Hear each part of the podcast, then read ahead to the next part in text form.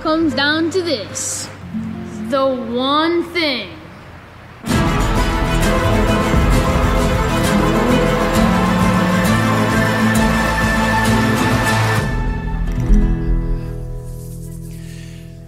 So the year was 1998, and my favorite movie of all time came out.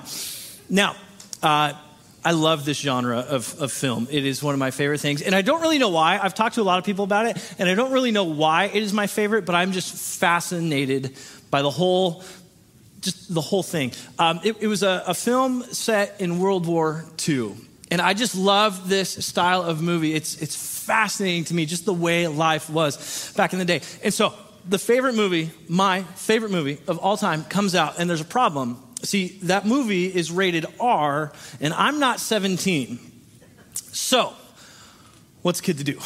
So I finally work up enough courage and I ask mom and dad. Now, again, this might not be a big deal to you, but it's a big deal to me. You have to understand, um, growing up, you have to understand how it was in my family. See, uh, my dad was an elder at our church served a lot and frequently. And um, he was also a policeman. He served for LA, at LA County Sheriff's Department for 38 years. He texted me after this first service. He's like, no, no, get it right, man. Not 35 years, 38 years. And then retired. My mom worked part time in our church in the graphics department. So my family, um, we followed the rules. And some of you, you're like psychoanalyzing me right now. You're like, that explains it. There it is. That's what we were missing. Okay, it makes sense now. And so uh, I finally got the courage. And you know, as a kid, when you ask your parents, and you're pretty sure you already know what the answer is, but you know, you shoot for the stars anyways. And so I was like, hey, I would really like to see this. I love this whole idea, the genre, all the things. Can I, can I see this movie? And to my surprise, they said yes. And I did one of those double takes of like, what? Like I didn't fully believe it, you know, and they said, yes, go for it. And so I went with the movies with my friends and we saw it and um, it was incredible. It was incredible. It is still today one of my favorite movies. Now, here's a problem that came up as a result of seeing this movie, and it has nothing to do with the movie, but it has everything to do with all the other movies. See, this movie was rated R, and I asked mom and dad, and they said yes. So then I thought, well, it's going to go across the whole span of R rated movies. So I was like, hey, mom and dad, can I go see this one? And they're like, no, like a hard no, no, no, no, no, no, no, you can't see that. Well, what about this R movie? No, we don't do that. But dad, you let me see this one. Well, we're not going to let you see this one. And unbeknownst to me, there was a filter or a standard or like an internal grid that my parents were using to make informed decisions and what I didn't know as someone who was under 17 at that moment is they and I were having a relationship in what is known as the gray area. How many of you are familiar with the gray area? The gray area. We all have gray areas in our lives every aspect of our life. I had someone after the first service tell me, you know what's funny in the gray area? I think it's permissible to go over the speed limit by five miles an hour, but I judge people that go six miles an hour over the speed limit. Isn't it funny? This is this is going to be great right here, and then like that one mile, like oh, they are the they're the downfall of society. Those people that go six miles over the speed limit. And I thought, well, it does say speed limit, and you go over it. that that's a black and white thing. And they're like, no, no, no, no, no. You have to keep up with the flow of traffic. You know, accidents, dangers. You, you know, it's a whole thing. And I went, okay, cool. Like I don't know. But gray areas, what do you do? We all have gray areas. In every aspect of our life, I promise you, there's a gray area. And here's what makes church people very uncomfortable. We're sitting in church or you're screaming church. Here's what makes um, a handful of church people uncomfortable. We have gray areas in the church. And what do you do when the Bible isn't crystal clear on a topic? What do you do with areas in the Bible that are not clear? In other words, they're a gray area. And some of you are like, no, no, no, the Bible is black and white. It is crystal clear. And um, this is going to be a growing experience for you this morning. Because here's what I know about us in gray areas I'm perfectly fine dictating um, what is appropriate and inappropriate in my own gray areas.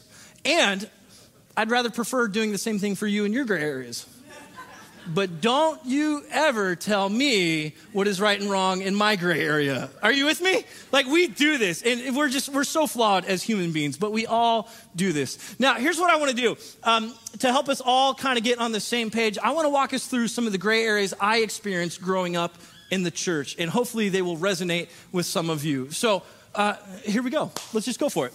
Here's kind of the first one gray areas in life drinking alcohol. Some people are like, go for it. It's not that big of a deal. After all, the sin is drunkenness. And other people are like, alcohol was not a blessing to our family. Just look at the wreckage in our past. Our family tree is radically destroyed because of alcohol. Alcohol is sinful. Stay away from it. And other people are like, it's never been an issue. It's been perfectly fine. Like, what do you do when someone has a toast? Do you, you just, what? It's a gray area. It's a little bit complicated. This next one over here, Republican and Democrat, what do you do? Can you even follow Jesus if you're like an independent, a third party? Is there even such a thing? Are there Christians that do this? If you're a Christian, you all know that you have to be part of this party. And it's a gray area because there are people that love Jesus that are not part of the big two, they're in other parties. Oh my goodness, are they really following Jesus? I don't know. We should ask them. We have gray areas. But wait, there's more. Worship music. Remember back in the day when God's standard uh, or his favorite instrument was the pipe organ? Do you remember this? Everyone knew that this is the holy instrument, and then there had to be like a town hall meeting. All the elders and deacons got together and said, Can the piano accompany the pipe organ? And we had to vote, and it was a big thing, and we decided, Yes, the piano can. But hell half froze over when we introduced drums into the worship service. Because we all know that Satan's method of choice is to use the drums as his sacred tool to destroy the church and really destroy our youth. I mean, that, that was it. And then you have a, a, an electric guitar and things get crazy. Can we even, what if we have a DJ one Sunday and he's up here on, on the ones and twos and scratching records? Like, can we do that? Will that glorify God? I don't know. We need to have a town hall meeting and we have to work through all of these things. We only sing hymns unless we sing the other songs. But we can't sing the other songs in this service, so we're going to start a brand new service for new people with different songs that we're don't singing. It gets weird, doesn't it? One group is like, yeah, new songs and drums, and the other group is like, oh no, not in my church. What do you do? The list keeps going. Again, these are things I experienced growing up. Movies and movie theaters. It used to be if you went to church, you could only see the G rated movies. And then we got, well, intelligent and we realized, oh no, the same movie theaters that are playing G movies are playing R rated movies. That's it. Movies are off the table. No one is ever going to the movie theaters and watching things. Plus, if you went there and bought snacks, you're being a bad steward of the resources God gave you because they're very expensive. The markup. So then, if you wanted to be a good steward, you had to steal and like sneak in things. And that felt, do you know what I mean? It felt like you were stealing, but, but you justified it. So it, I, I don't know. What do you do? Apologies to the people in Southern California that owned Regal and, and AMC movies when I stole things. Please forgive me. I didn't know Jesus. Uh, movies and movie theaters. And then dances. We can't do dances because we all know what dancing leads to. Except they never told me what it actually leads to. They just said, we all know what it leads to. And let's think about that. If every time someone danced it led to what we know it leads to, that's just not true. Like every time, that's just not true. Animated cartoons, we were totally cool with it. We loved the Smurfs until we saw Papa Smurf do some witchcraft. And then we went, they're no, no, we can't fly. And then we thought, well, let's see if they get a little bit more wholesome, wholesome. Looney Tunes, I guess we were okay. A little violent, but we're kind of okay with that. Simpsons came on the scene and we said, no way. No way. You can't do it. And now it's on Disney Plus and we stream it in our homes. Okay, interesting. Animated cartoons, get them off. You can't do it. Harry Potter and the Lord of the Rings. Some of you are like yes to one of those and no to the other ones. Some of you are like, well, you can read the books, but you can't watch the movies. I don't know what to do. What do we do? Are there other fantasy like genre things that we can and can't do? I don't. What if it's by a Christian author? Can we do that? It's the word. I don't know what to do. But wait, there's more. Keep going. Netflix. You cannot watch Netflix because the filth that is on Netflix, all you're going to do, you're going to click, click on something and stumble in, and you're going to see some stuff that is graphic. Can't do it. All we're going to watch is Disney because it's for the children and it's good. Except I read one blog article one time that says Disney supports certain things. So now, no Netflix, no Disney Plus, only wholesome sports until I realized that Disney owns ESPN and ABC. So no TV again, no cartoon sports, nothing. Throw your TVs out. We, can, we can't mow the lawn on Sundays, only Monday through Saturday, because it's, what if you work on Sunday? It's not your Sabbath, you're working on Sunday. Well, come on, Lyndon, like this is your law. Like this is, like right here, this is what it is. We have Xmas or Christmas. And then some people are like, dude, they're taking Christ out of Christmas. You can't do it. And then another branch of Christians are like, no, no, no, no, no. The first letter X, it's the first letter in Christ. It's Greek, it's Christos. It's just shorthand for Christ. We're doing Christmas. And you're like, well, I don't know. Which one can we do? And some of you, you're like, they're taking the Christ out of Christmas. Can't do it. And then I just told you that X represents the first letter in the name of Christ, and it's Christos. And you're like, oh, now I have no idea what to celebrate. I guess we can. I don't know. Maybe when I'm with my parents, I'll say Christmas, but if I write a card to a lot of people, I'll shorthand and go Xmas. I don't know what to do. And then dress codes, these are my favorite ones. Dress codes are fun because if you're going to wear short sleeves, the strap has to be an inch and a half. It can't be an inch and three quarters or half an inch. That's too short, too narrow. You need to have it longer. Pants need to be a certain length. They need to not be short because then you have long shorts that are jeans or short jeans that are shorts. You know what? Don't wear jeans. No one can wear jeans. You can wear jeans if there's holes, but uh, only if there's not a lot of holes. If there's a little holes. Next week, everyone gets a, a, a potato sack, and you just sandwich boards and potato sacks. Okay, keep going. I had a really, growing up was really fun for me. Music and media, we'll just pass, you get that. Um, bands that are made up of Christians but aren't Christian bands, can we listen to them? Can we support them? I, I, don't know. What do we do? Swear words. This is a swear word. You never say a swear word unless you're in Linden because it's not a bad word, it's just something you step in. so that's a, appropriate. Except oddly enough, they won't allow that word to be used on public radio. So is, uh, I don't know what to do with that. Halloween, we all know it's the devil's holiday. We will never do anything with it, except I dressed up as Iron Man or Superman and hung out with my neighbors and got candy from my neighbors. We never worship Satan, I promise you. We didn't. We just said, like, trick or treat, and they're like, take one. And we went, okay. Remember the bowls? We did some sinning on Halloween. Remember the bowls? And they would have, they're just full of candy, and they had the sign that said, please take one. And we're like, one scoop. And we just dumped it all in and went to the next house. So you did it too. Okay, great. Listen, I gotta catch my breath. There's a lot in there. What do you do with areas in life where the Bible isn't clear? Where one group of society or one group of the church of Christians will say, absolutely not, not in our church. This is sin. And by the way, sin is a very big deal. Christ went to the cross to die for our sins. sin is a massively important deal. And what do you do with the other side that goes, this isn't an issue. It's not, we're not worshiping Satan. We're meeting our neighbors, and the kids are laughing, and we're getting candy. There, there's nothing evil about this. Or, or this song has really positive lyrics, and I know, I know they're not a, a Christian band, but this song is not sinful. This coffee company makes good coffee. I'm not trying to, what, what do we do with the gray areas? What do we do also, by the way, when we disagree on those gray areas? What do we do in that situation? And that's what we're going to look at today in our passage. So if you have a Bible, go to 1 Corinthians, 1 Corinthians chapter 8.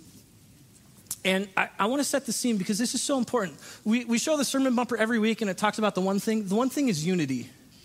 And very quickly in gray areas of life, it will, it can destroy our unity we can be, become separated on this. So I want to set the scene. Uh, there's a guy named Tim. He grew up in Corinth, and uh, he always thought it was a little ridiculous because there's a God for everything. So his family would go fishing on the weekends, and before they went, they had to give sacrifices to the sea gods, to the fish gods, and then to the weather gods because they wanted good weather. Then they had to give a sacrifice to the forest god because they wanted their boat made out of wood to float and not sink. So they had to do that. Then when they got back on land, they had to give sacrifices to the land god because they didn't want the land to just you know open up and they would fall perpetually into the sea and die. They didn't want that. Then they had to give a sacrifice to the fire god so that they could cook the fish that they caught. And this is just fishing, let alone every other aspect of life that has a God. This is what it's like growing up in Corinth. He thinks this is ridiculous. So one day, someone invites Tim to church. He goes to church, he finds Jesus.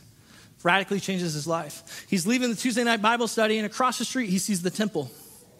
And that temple, they're having a sacrifice and there's a lot of meat. And anywhere you go in Corinth and there's a temple with a lot of meat, there's always a taco truck next to it, cooking up the leftovers.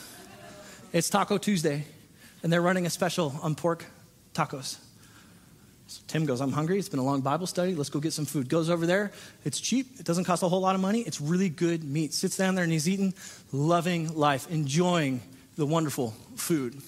Now, there's a guy named Alex. Alex had a different experience. Alex grew up sacrificing to all these idols. These, just wood, marble, stone statues. There's gods everywhere. And he grew up, and his family was like, You have to do the sacrifices. Boom, boom, boom, boom, boom. Do all of these things. Otherwise, these gods will be angry at you. Alex, you, excuse me, Alex, fast forward into his life. Fast forward into Alex's life, and he comes to know Jesus as well. He steps across, or he walks outside of the same Tuesday night Bible study, looks across the street, and he sees him eating those tacos. He goes, Are you kidding me? Those are tacos sacrificed to an unknown God. Basically, any other God but Jesus. Jesus is the one true God. You're sacrificing to all these other gods. That you're bringing evil spirits into your life, on your food, into your community, into the church that you just walked out of. Come on, what are you doing? And so this bruise inside of him and so he waits till Thursday because he's got small group. And it was one of those typical small groups where the questions were okay, but no one really wanted to go and tell the person that writes the questions to make better questions so they could have quick discussions. I'm the guy who writes those questions, in case you're wondering. It's fine. Uh, so they do all this, and they, they run through the questions so fast because it's a summer break, and they get there and they say, All right, prayer request. What's going on in your life? What do we need to do? And Alex says, You know what? Um, I've got a prayer request. We need to pray for Tim. After Tuesday night Bible study, I saw Tim go across the street to that temple yeah, that temple over there, and just eat tacos. In fact, he was buying tacos not just for him, but for everybody else. Tim, what are you doing? How could you do this? What are you doing? And Tim's sitting here going, Well, the meat, it, it's cheap it tastes really good. There's nothing behind it. These are just statues made of wood and stone. I mean, come on, there's nothing there. It's a good deal. What's wrong with it? And Alex goes, What do you mean, what's wrong with it? Could you not see that they're worshiping other gods and we only worship Jesus? What do we do? And he's like, It's not that big of a deal. And they're going, It's a massive deal. And back and forth and back and forth. And so the Corinthian church writes a letter to Paul and says, Paul, help us out. What do we do in moments like this? This is the scene. Now, I, I, have to set it up this way because I'm willing to bet uh, none, of his, none of us in here struggle with eating food sacrificed, eating tacos sacrificed to like a, a foreign god. One person online. I got you. Email me, we'll talk. But we do, uh, we do struggle with all these other areas that are gray, don't we? Relationships have been broken because of these. So, how do we address it? What do we do? 1 Corinthians chapter 8. Paul says this Now, about food sacrificed to idols, we know that we all possess knowledge. But knowledge puffs up while love builds up. Those who think they know something do not yet know as they ought to know. But whoever loves God is known by God. Verse 4. So then, about eating food sacrificed to idols, we know, there's that word again, circle, highlight, underline that word know. We know that an idol is nothing at all in the world, and that there is no God but one. For even if there are so called gods, lowercase g, whether in heaven or in earth, as indeed there are many gods, again, lowercase g, and many lords. Yet for us there is but one God, the Father, from whom all things came and for whom we live.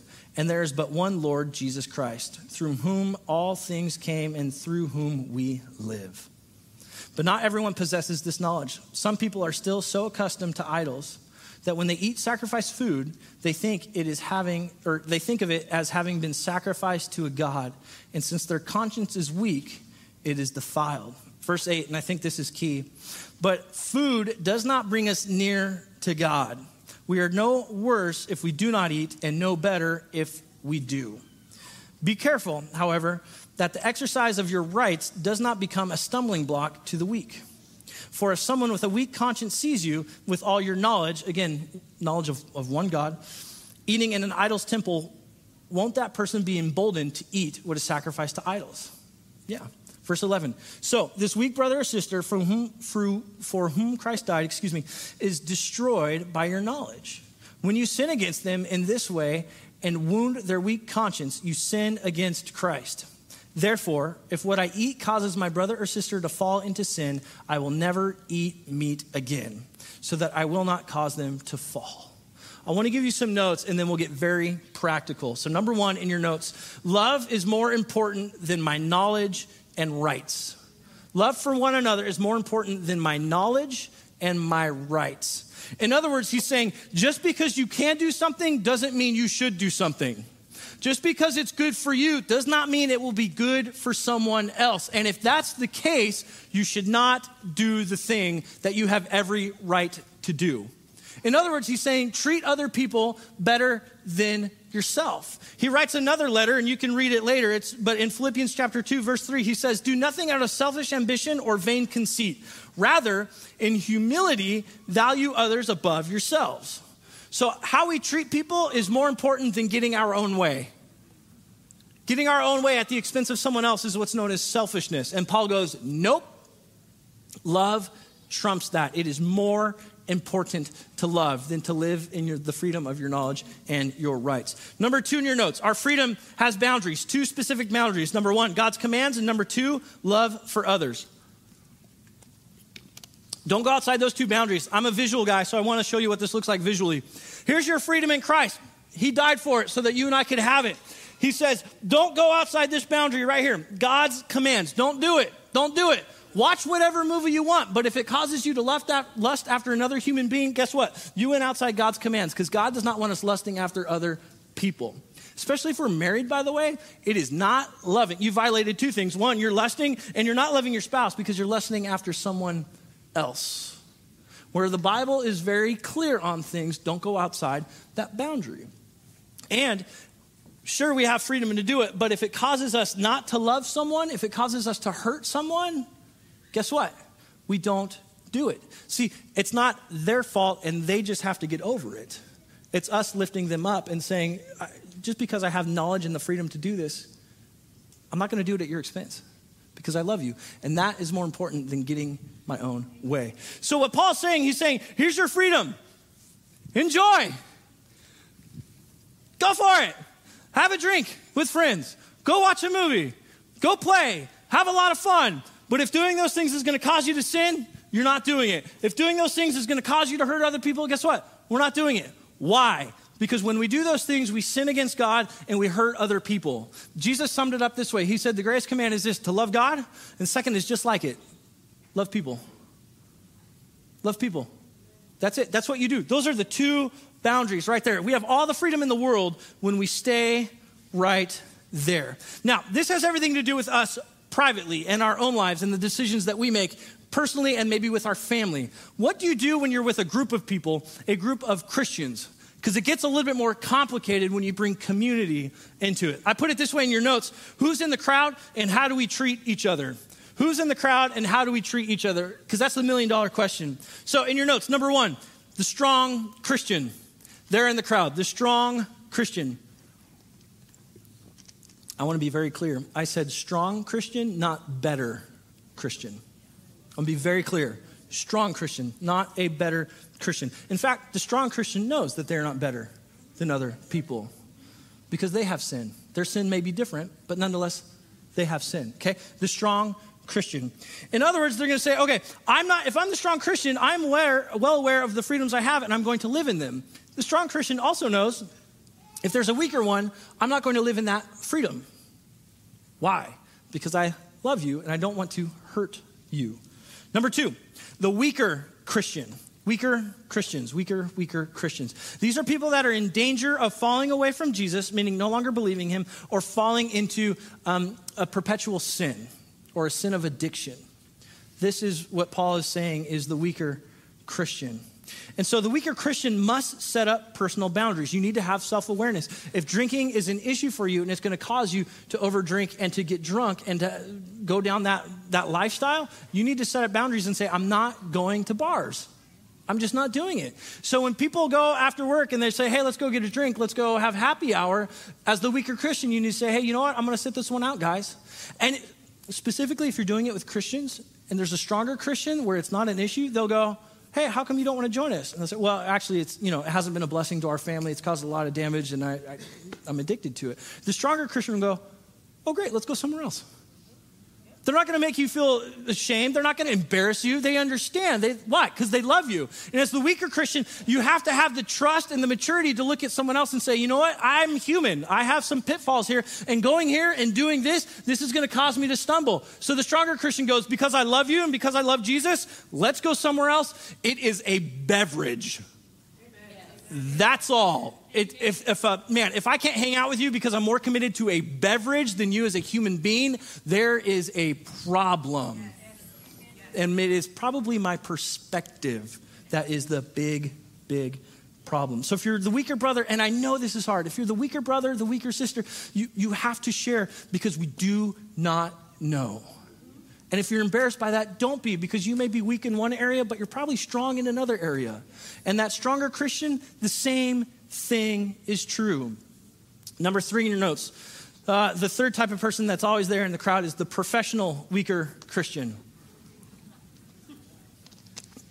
And Kurt and I had a great conversation about this. And Kurt, I love you and I respect you tremendously, which is why I will tread lightly. Um, I can't stand these people. That's me trading lightly.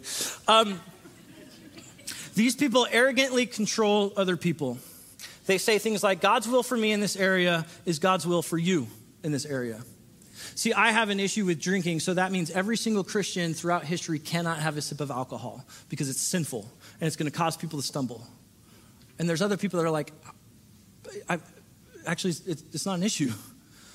And you're like, no, it is an issue. You just don't know it's an issue. And you're like, no, like I, am a full grown adult. It's, that's not an issue for me. See, the professional Christian looks at everything. Take whatever you want. You can't watch those types of movies because it causes me to lust. Therefore, every Christian in the history of Christendom cannot watch those movies. You cannot read those magazines. You cannot do those things. You cannot hang out with those people. You cannot dress that way. And that is the law for everybody else. And I'm sorry, that's not biblical. That is a man made rule or a woman made rule. Just because it trips you up and it is sin for you does not necessarily mean that it's going to lead someone else to sin. It might not be their issue. And here's why I'm very passionate about this Jesus Christ died to give us freedom. We dare not shrink and little his freedom that he has given us. This is a big deal. I'm also convinced of this. When people are looking at Christians, they're not so much asking, is Jesus true? I think they're more asking, do I have to live like you do in order to follow Jesus? And the professional, weaker Christian has incredibly high standards and looks down at other people who do not meet those standards. And the person who does not know Jesus but knows they need hope will never step foot into church because they think they have to clean up their lives and fit these standards before they step foot in the building or stream us online. And I'm sorry, that's not true. This is a hospital for broken people, of which I am proudly a member of. My name is Steve. I'm in need of a Savior, and His name is Jesus Christ. And I don't want man or woman made rules to keep people away from knowing Jesus and participating in the community. This is a very, very big deal. And I think there's two appropriate responses when we run into people like this a little bit of teaching and a little bit of rebuking. Let me say it this way. Um, Paul addressed Peter. He rebuked Peter because Peter was hanging out with the Gentiles and he was eating the pork tacos and it was great. Then when the Jews came around, Peter would go and hang out with the Jews and he would be kosher. And he'd look at the Gentiles and go, You can't eat the pork tacos. That's sinful. And Paul's like, Peter, this is hypocritical, my man.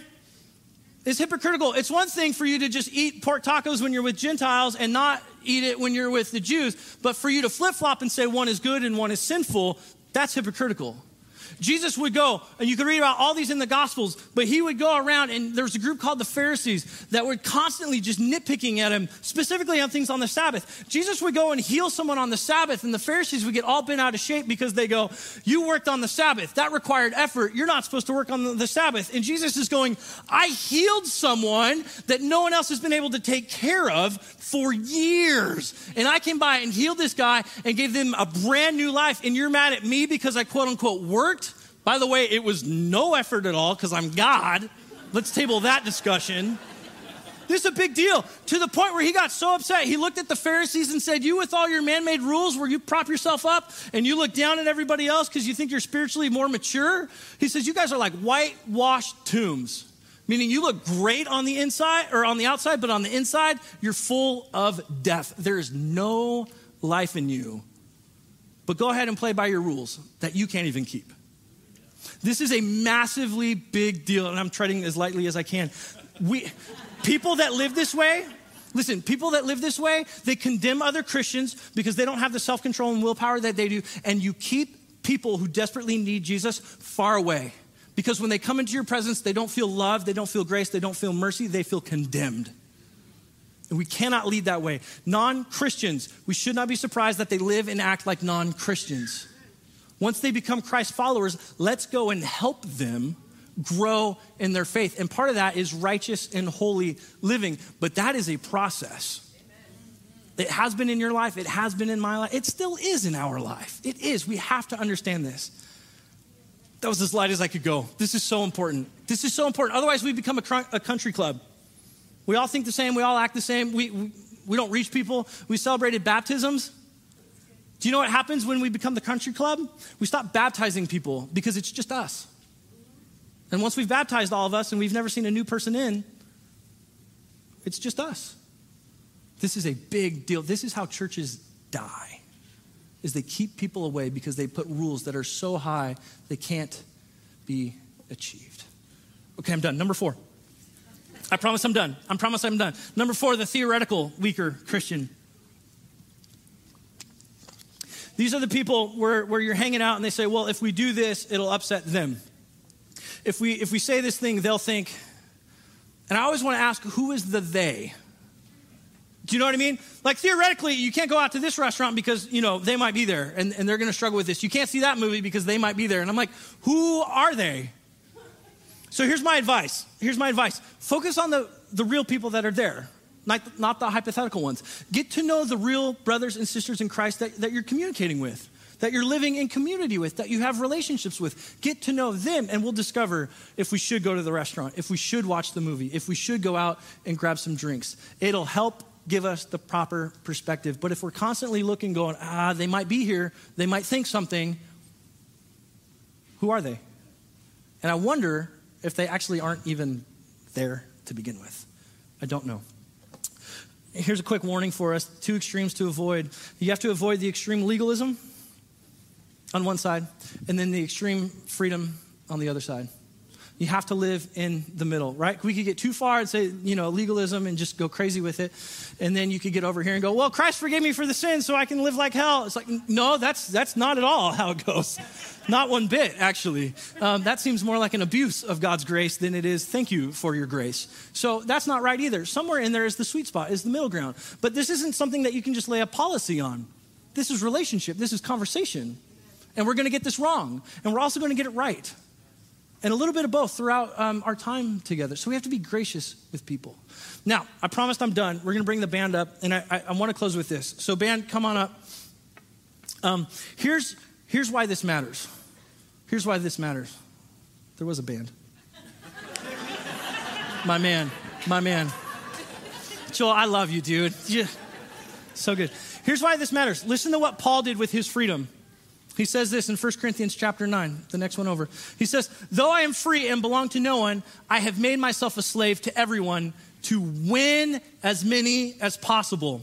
To the Jews, I became like a Jew to win Jews. To those under the law, I became like one under the law, though I myself am not under the law, so as to win those under the law. Verse 21 To those not having the law, I became like one not having the law though I am not free from God's law, but am under Christ's law, so as to win those not having the law. Verse 22 To the weak I became weak, to win the weak. I have become all things to all people, so that by all possible means I might save some. I do all this for the sake of the gospel, that I may share in its blessings. Paul saying, You want to know what, what I do with my freedom? I I submit it to other people. I put other people above me because I want them to know the gospel. I want to win them for Christ. This is so important to me. This is so incredibly important to me. My wife, uh, when we were living back in San Diego, worked for a company. She oversaw operations for all of the um, offices in the San Diego region. And so every year we had the office Christmas party.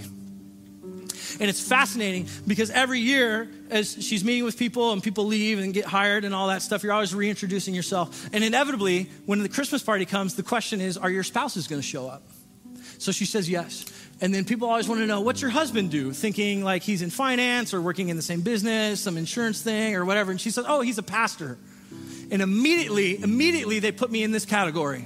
They've never met me, but they placed me in this category. Or, oh, Steve, you must be one of those people. And so, what I do with my freedom, when I show up to the Christmas party, I make a beeline to the bar and I order a beer. and I talk to one of her coworkers because he knows that I'm a Christian and I'm a pastor, and he's put me in this category, and he sees me with a beer, and he has no idea what to do. no idea. Because I thought you were one of those. And I'm sitting here saying, no. And the first thing I do after I order the beer and I talk to someone, I'm like, okay, establish common ground immediately. And you know what we talk about? More often than not, it's the beer in his hand.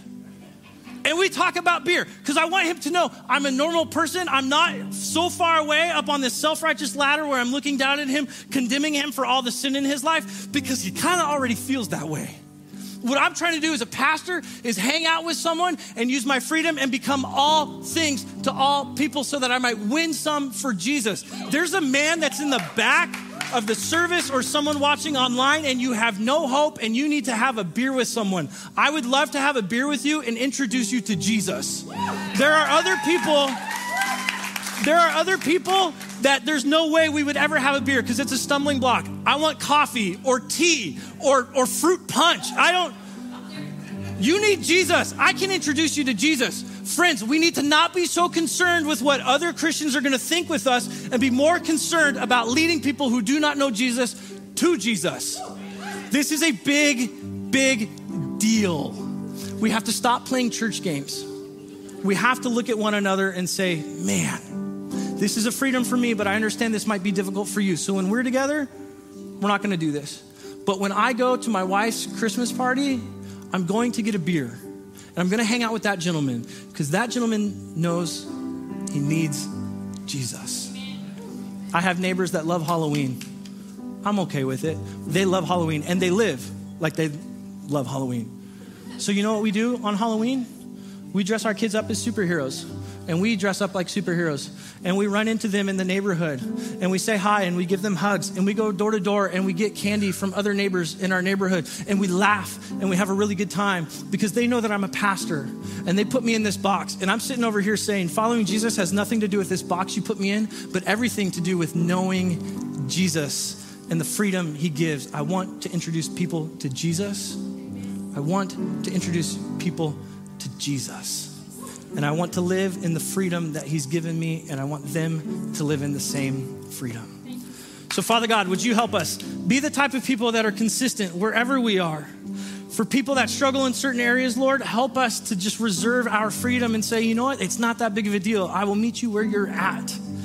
Father, for people that have grown up in a religious and a legalistic system where they've just been guilted and oppressed and felt so embarrassed and shameful for things that are not sin. I pray, Lord, that they would experience your love and that there would be a community that would surround them with love. Father, may this church continue to be and continue to do all the things short of sin so that we can win as many people as possible to Jesus. We pray this in his name. And the church said, Amen. Amen. Would you stand with me?